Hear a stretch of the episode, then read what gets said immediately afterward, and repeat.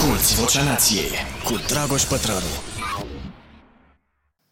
Bun venit la Vocea Nației, episodul cu numărul 190. Am întrebat în urmă cu două episoade unde se mai joacă ai voștri copii liberi, nesupravegheați, afară. Și am primit foarte multe răspunsuri care ne arată că situația nu e chiar neagră, e mai degrabă gri. Uite, uh, Delia ne-a scris că fiul ei, Alex, în vârstă de 9 ani, crede că telefonul este o prostie și încă se mai joacă afară, liber, într-un sat din Bistrița Năsăud. În special în localitățile mici și la sate se întâmplă asta. Lăcrămioara ne-a spus că în Iași copiii merg singuri la școală în grupuri mari de elevi și traversează orașul în mijloace de transport în comun. Dragoș ne-a zis că în Azuga situația e ok, încă mai vede copii jucându-se liberi. La fel în Drobeta Turnu Severin, zice Victoria, și în Focșani, zice David, iar Lorian ne-a zis ceva foarte interesant apropo de biblioteci. Lorian locuiește în Norvegia, unde nu doar că elevii au acces gratuit la bibliotecile de pe tot teritoriul țării, dar, spune el, bibliotecile comunică între ele. Adică poți împrumuta o carte dintr-un oraș pe care îl vizitezi și o poți returna la biblioteca de la tine de acasă. Bibliotecile se organizează apoi între ele să ajungă fiecare carte la locul ei. Hm? Ce ziceți de asta? Na, trebuie doar ca autoritățile să-și propună să lucreze pentru oameni, pentru cetățeni, pentru a le face viața cât mai ușoară acestora, nu funcționarilor din instituțiile statului. Așteptăm în continuare poveștile voastre în comentarii. Cred că o să aveți să ne spuneți multe și în urma episodului de azi. Ați văzut deja din titlu despre ce e vorba. Uh, discutăm despre muncă, despre cât muncim și de ce muncim atât. Și aș fi foarte curios să ne scrieți cum stau lucrurile în cazul vostru. Câte ore munciți, dacă simțiți că e suficient, cum vă face munca voastră să vă simțiți, dacă e doar un job care vă asigură un trai decent sau dacă găsiți sens în ceea ce faceți. Vă reamintesc că emisiunea Starea Nației există integral pe canalul nostru de YouTube, Starea Nației Oficial, ă, poate fi văzută gratuit de oricine are conexiune la internet. Tot ce producem noi aici există pentru că avem un trib absolut incredibil care ne susține. Starea nației există pentru că niște oameni au ales să ne susțină cu bani, cum e normal să se întâmple, cum se întâmpla cu presa înainte ca internetul să distrugă tot. Așadar, oamenii cotizează, plătesc pentru ca noi să putem să continuăm să sancționăm derapaje de la democrație în emisiunea Starea Nației ca să vorbim despre cărți și despre idei bune la acest podcast Vocea Nației, ca să discutăm despre sănătate, la starea sănătății, unde avem canal nou. Atenție! Vă rog, nu uitați să dați acolo subscribe. Ne strângem încet, dar sigur, pe canalul Starea Sănătății, pe YouTube. Cu acest nucleu de oameni care eh, ne susțin pe YouTube financiar, stau la povești în fiecare luni de la ora 19 la o sesiune foarte lungă de Q&A.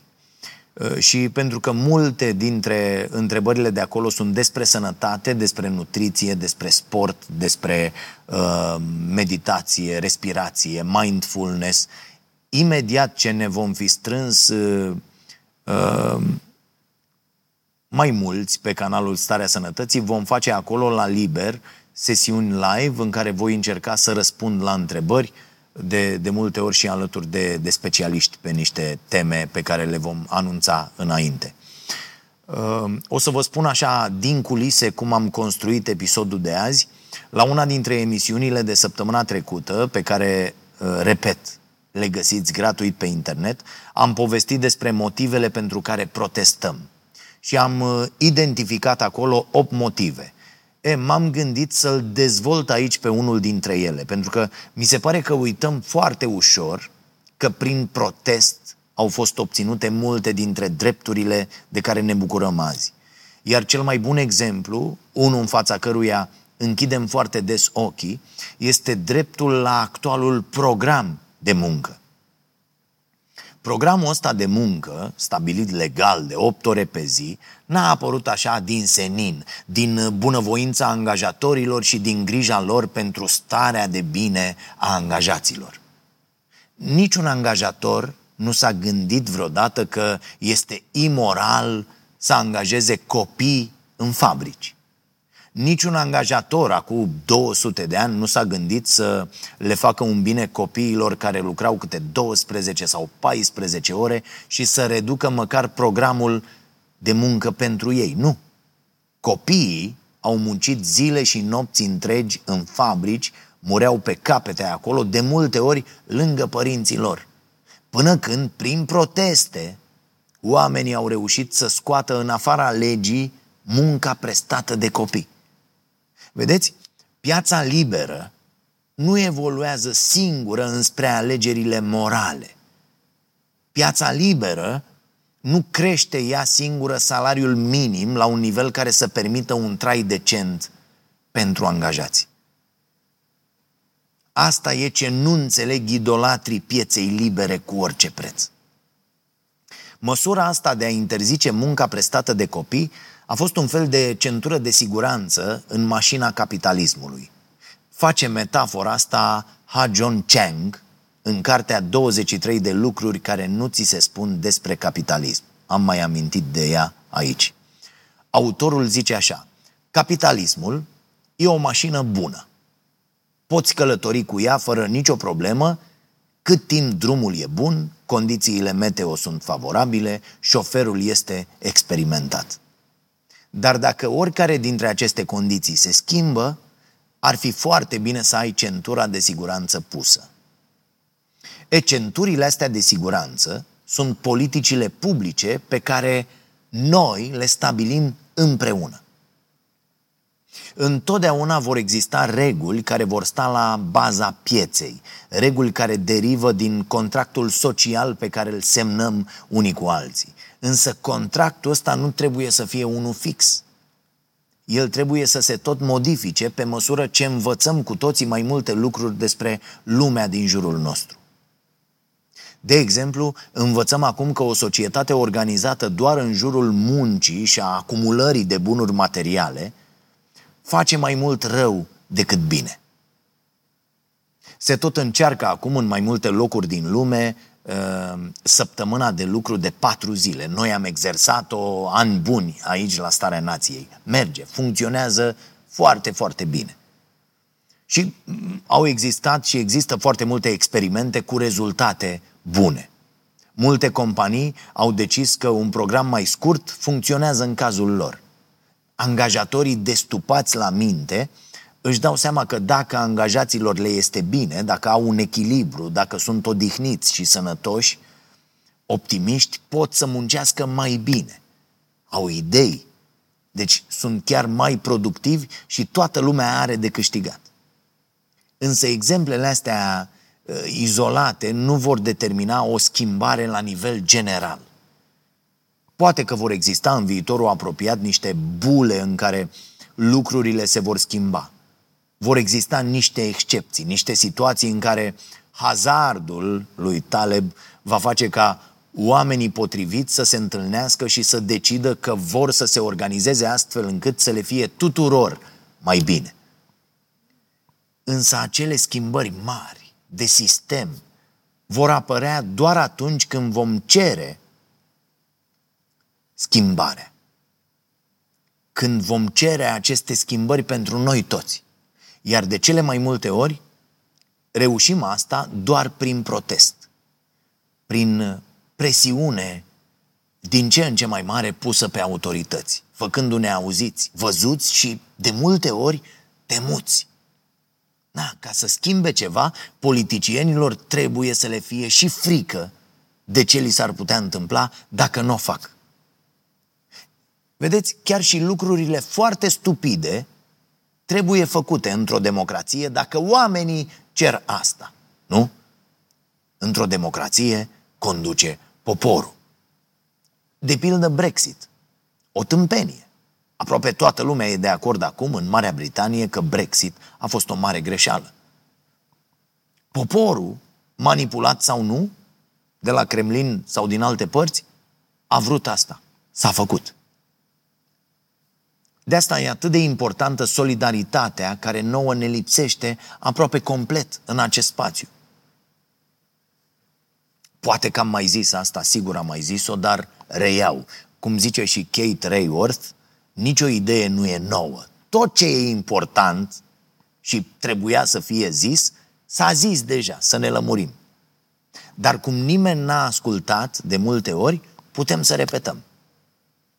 Poate, așadar, am mai povestit uh, cum descrie David Graeber în cartea Bullshit Jobs faptul că felul în care e organizată societatea instigă zilnic la ură și la resentimente. Cum? Simplu. Cei care abia trăiesc de la o zi la alta și nu au un loc de muncă, îi urăsc pe cei care sunt angajați. La rândul lor, angajații sunt încurajați să-i urască pe săraci și pe șomeri, despre care li se spune constant la televizor că sunt paraziți, ă, sunt trântori, sunt oameni care nu vor să muncească și că trăiesc din ajutoare sociale finanțate din salariile lor. Cunoașteți foarte bine, nu? Apoi, cei care sunt captivi în locuri de muncă inutile, le numește bullshit jobs Graeber, aceștia îi urăsc pe cei care au ocazia, au uh, uh, privilegiu, să spunem, să presteze o muncă utilă, cu sens, cu efecte vizibile și benefice în societate. Cum e cazul unora dintre profesori sau medici sau pompieri, polițiști. Da? Medicii și toți ceilalți din aceste categorii pe care le-am enumerat, uh, plătiți prost, neapreciați, nerespectați, încep și ei să iurască pe cei care au locuri de muncă bine plătite, chiar dacă aceia nu produc ceva util. E, și uite așa, vedeți cum ajungem să ne urâm unii pe alții zi de zi și, și astfel crește prăpastia asta dintre noi. Iar ceea ce reușește să ne mai aducă împreună, cu greu și foarte, foarte rar, e doar ura comună pentru clasa politică. E, în tot acest timp, politicienii beneficiază din plin, din plin de pe urma acestor forme de ură dintre noi. E evident de ce, pentru că distrage în mod constant atenția care ar putea să cadă asupra lor. Uite, protestul profesorilor din România ar putea să fie un astfel de moment. Un moment în care oamenii ar putea să spună mă, mă, mă, mă, ia stați nițel, băi, alo, politicienii, ce faceți voi aici, mă, de fapt? Că voi sunteți de vină. Și atunci chiar s-ar putea produce schimbări bune. Doar că noi suntem prea ocupați, am văzut și în foarte multe comentarii, să-i acuzăm pe profesori și, în general, să aruncăm cu rahat unii în alții. Uh, tot Graeber vorbește despre o formă de invidie morală îndreptată asupra profesorilor, pentru că munca lor este una cu sens. Prin natura muncilor, profesorii au șansa de a avea un impact pozitiv în societate. Da? Ei educă, formează oameni. Se vorbește foarte mult despre harul profesorilor, nu? În, situa- în situațiile de genul ăsta, cum e și uh, uh, cum e și situația artiștilor, de pildă, sau situația scriitorilor, unde pare că munca este o, o, o chemare, apare o capcană foarte periculoasă capcana ideii că dacă oricum faci ceea ce îți place, dacă oricum te hrănești, și asta se întâmplă, din sentimentul ăsta de utilitate, ceea ce vă spun eu mereu de atâta timp, atunci nu mai ai nevoie și de bani. Motivația interioară e suficientă. Ești un privilegiat. Nu mai ai nevoie de o motivație exterioară. Și vorbește despre ideea asta și uh, Sarah Jeffy în cartea Work Won't Love You Back, despre care am mai povestit aici. E o idee toxică, una care face foarte mult rău. Spuneam mai devreme de săptămâna de muncă de 40 de ore și de cum se discută în prezent despre nevoia de a scădea programul de muncă, inclusiv ca măsură uh, pentru a proteja această planetă, pe care, vedeți și știm foarte bine, o distrugem în fiecare zi tot mai mult. Mai multă muncă vine la pachet și cu o amprentă ecologică mai mare. Problema e că încă suntem în paradigma aia în care munca multă, stresul, oboseala, uh, uh, uh, ocuparea asta permanentă, toate acestea sunt asociate cu, cu importanța, cu această definiție total greșită a succesului. Dacă nu muncești foarte mult, dacă nu afirmi constant că ești obosit și că n-ai timp de nimic altceva, atunci nu ești un om de succes. Nu meriți admirație. Ceva e în neregulă cu tine. Și fie vorba între noi, ești cam puturos. Punem o valoare uriașă pe ideea de efort, pe ideea de muncă grea. Munca aia grea, cum mă mai imită pe mine marote pe aici. Pune, bă, munca aia grea.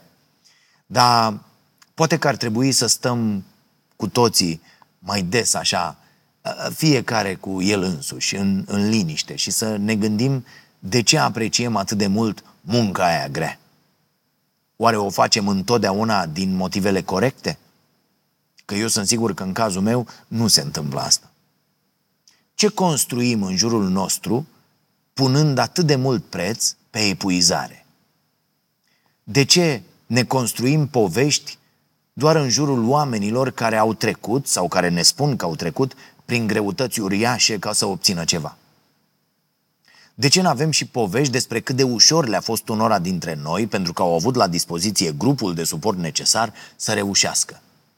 V-ați gândit vreodată la asta? Ore nu cumva lumea a fost astfel făcută, am, am făcut-o noi, bineînțeles că n-a venit nimeni cu această conspirație, am făcut noi lumea greșit? Și dacă tot vorbim despre lucruri ușoare, e foarte ușor să puneți umărul la construcția unei economii circulare împreună cu prietenii noștri de la Server Config, cărora le mulțumim pentru susținere. O economie circulară este una în care nu mai aruncăm, ci reparăm și refolosim. Produsele lor electronice refurbished, pe care le găsiți pe site-ul serverliniuțăconfig.ro, au performanța unui produs nou, dar cu un preț mult mai avantajos. Primiți consultanță pentru alegerea produsului potrivit și aveți garanție exact cum ați avea dacă ați cumpăra un produs nou. Există și posibilitatea de finanțare pentru companii, dar și posibilitatea de închiriere de echipamente pe termen scurt pentru proiecte specifice, unde echipamentele pe care le aveți deja nu fac față. Așa că recomand cu căldură Server Config dacă vreți să puneți umărul la o economie circulară. Intrați pe site-ul lor, pe care îl lăsăm și în descrierea acestui clip, serverliniuțăconfig.ro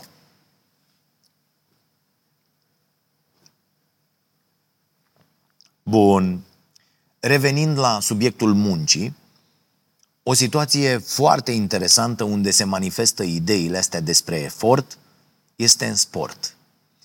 Știți că mă preocupă subiectul, se vorbește acum despre neurodoping în sport. Adică pe lângă formele convenționale de dopaj, a apărut discuția despre sportivii care își îmbunătățesc performanțele prin stimularea electrică transcraniană. Ă, se întâmplă asta nu doar în sport, ci și în alte activități. Da? Managerii unor mari companii fac astfel de, de antrenamente. Ă, ă, chiar și la noi aici se întâmplă. Există în prezent instrumente non-invazive, căști de pildă, care pot fi folosite ca să-ți analizeze atenția, să înregistreze în ce moment al zilei ai cel mai bun randament și așa mai departe.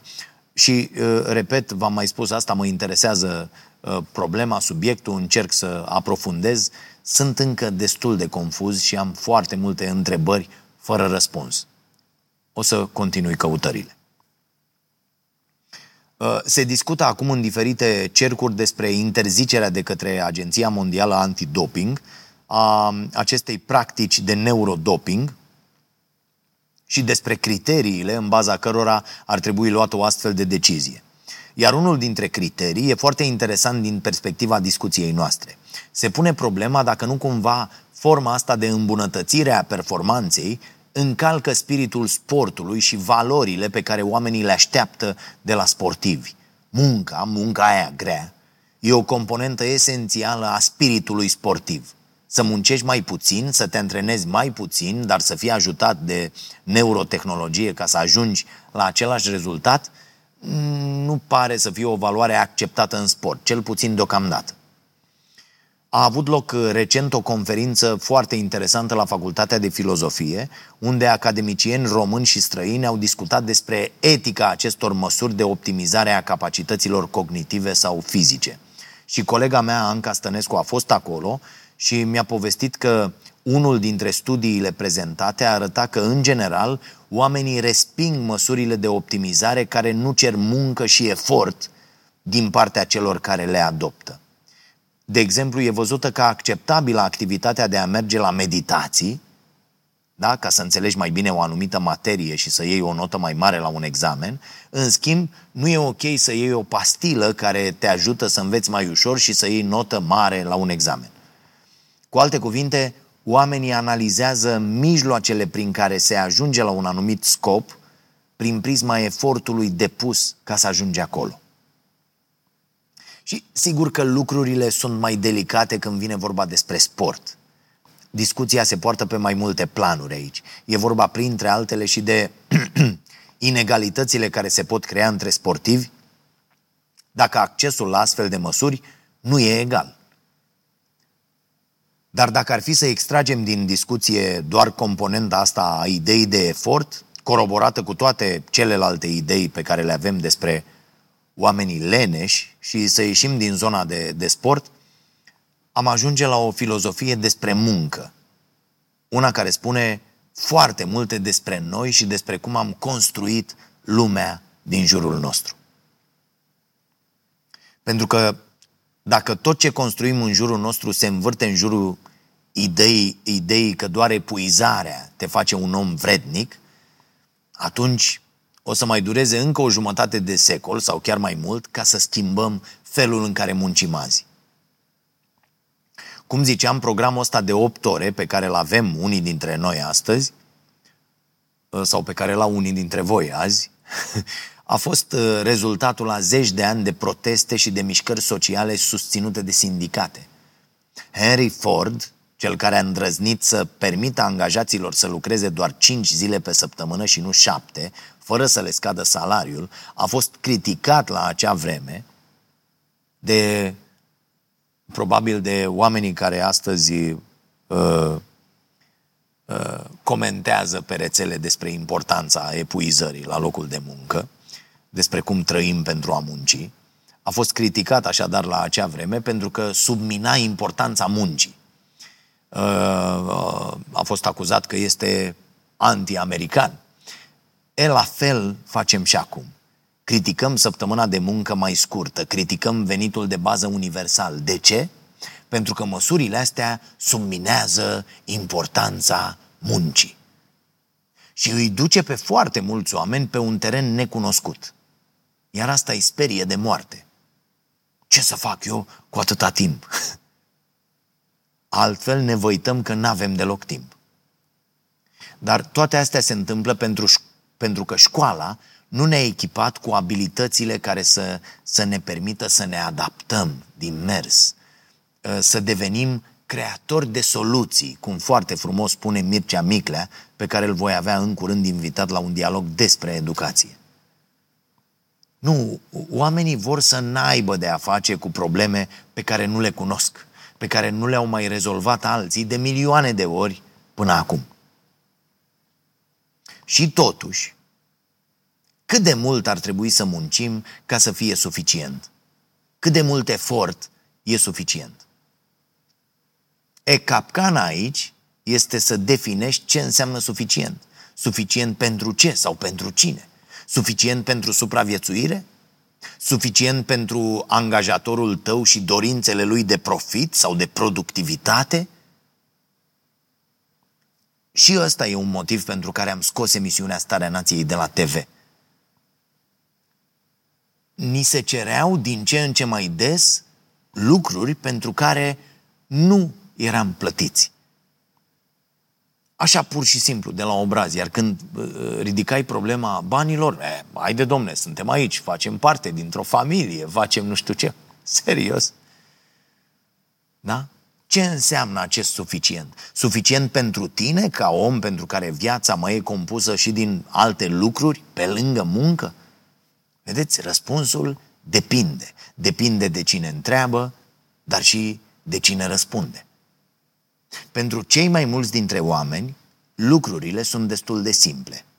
Ar trebui să muncim atât cât să ne permitem o viață decentă, suficient cât să avem timp să mai și trăim, să petrecem timp de calitate cu cei din jur, să, să putem să călătorim un pic, să dormim suficient, să ne hrănim sănătos, să învățăm, să facem sport, să avem grijă de mobilitatea noastră atât de importantă, o chestiune la care oamenii renunță prin stilul lor de viață de, de la 15-20 uh, de ani până la 50 de ani. Da? De, de, să avem grijă de longevitatea noastră în condiții de mobilitate. Pentru că după vârsta de 50 de ani, vedem că oamenii cu greu se mai pot mișca pe distanțe mari. Și atunci nu te mai poți bucura de viață. Dar sunt ani la care oamenii renunță fără să-și dea seama din cauza viciilor din tinerețe și din uh, viața adultă, din a doua parte a vieții, din cauza felului în care se hrănesc, din cauza modului în care ignoră odihna și așa mai departe. Vorbim despre toate foarte mult la starea sănătății. Da? De multe ori uităm că suntem doar niște oameni Uh, am mai povestit aici despre munca de îngrijire invizibilă care se petrece în economia noastră. Acea muncă pe care pandemia a pus-o pentru câteva momente în lumina reflectoarelor. V-am recomandat trei cărți excelente despre asta. Cine i-a gătit cina lui Adam Smith, carte scrisă de Catrine Marsal, uh, Mother of Invention, nu e tradusă în limba română, scrisă de aceeași autoare, și Femei Invizibile, scrisă de Caroline Uh, Criado Perez. Teoriile economice ne spun că nu există prânz gratuit.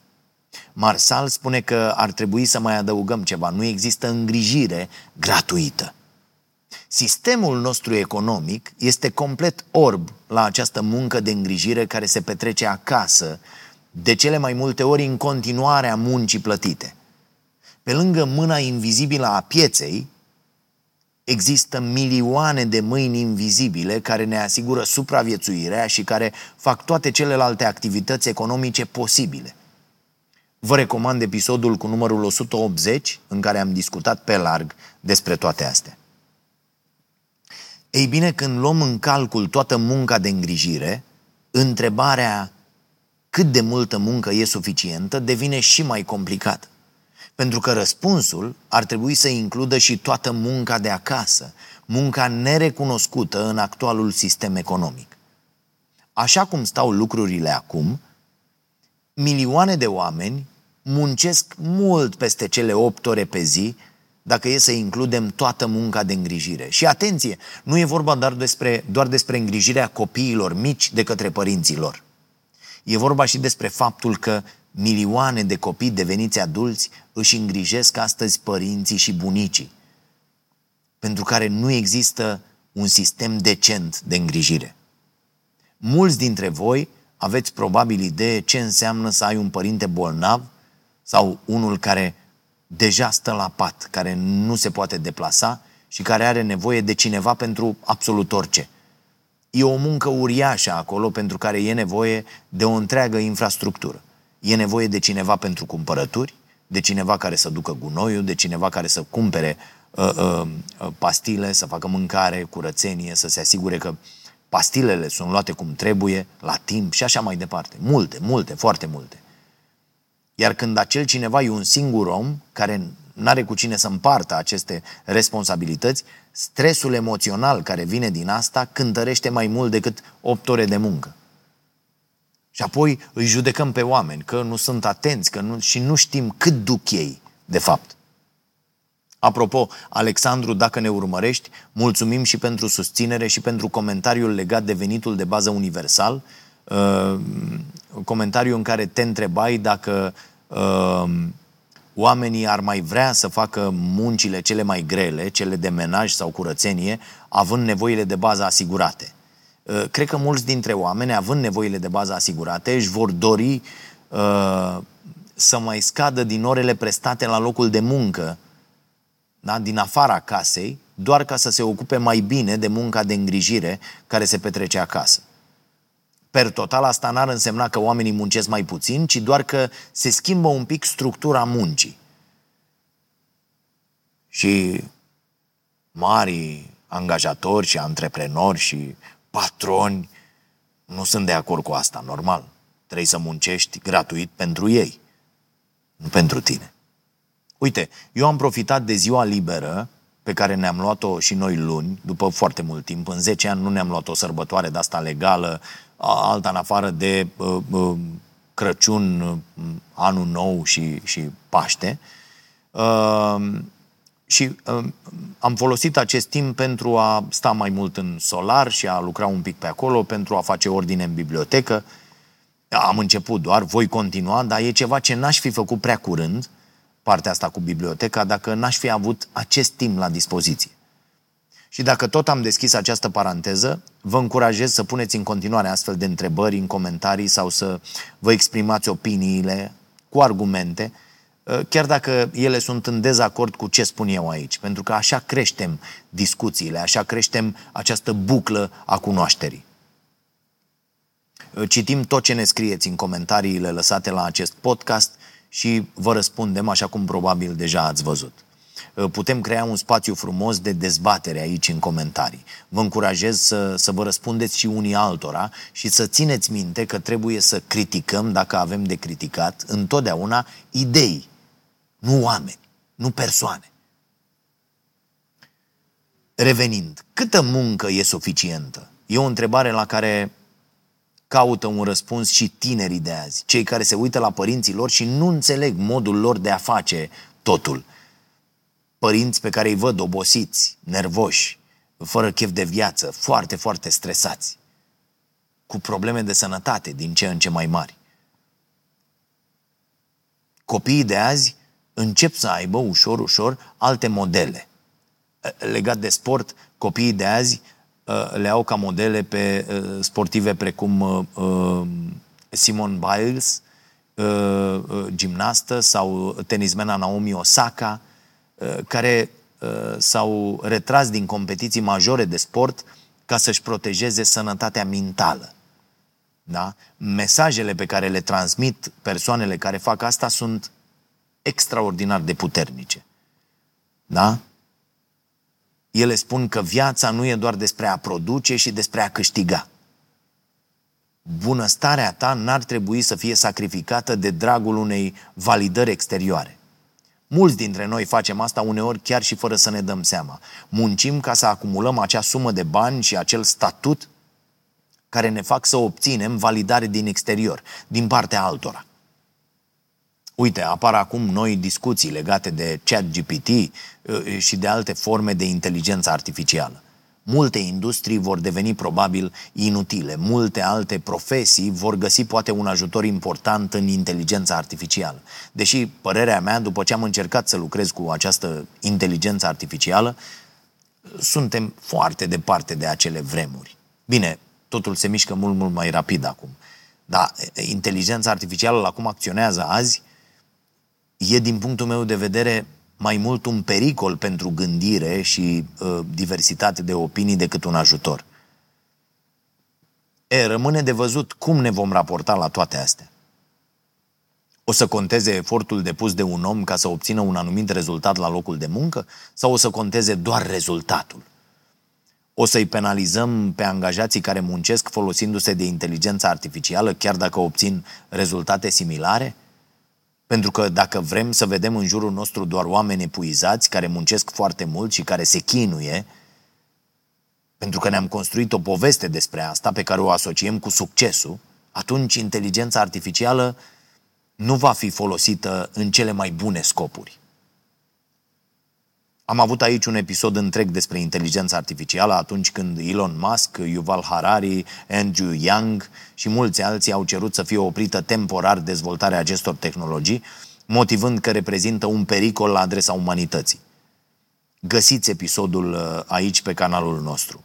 Uh, ziceam și atunci că nu cred că ar trebui să ne fie teamă de tehnologia în sine, ci de felul în care ea va fi folosită de oameni împotriva oamenilor de cei puternici împotriva celor slabi și săraci.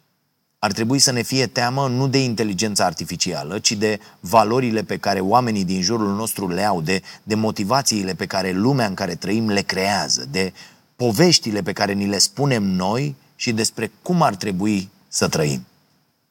Dacă nu ne schimbăm toată filozofia despre muncă, despre efort și despre ce înseamnă să fii un om de succes, ne așteaptă niște vremuri foarte urâte. Vă las cu ideea asta și aștept comentariile voastre. Spuneți-ne ce părere aveți despre subiect, cum vă raportați la ideea asta de efort, cât de mult îi apreciați pe cei din jurul vostru în funcție de acest criteriu. Spuneți-ne și cum munciți și cât de multă muncă vi s-ar părea suficientă. Să vă fie bine și apoi, dacă puteți, să le faceți bine și celor din jur.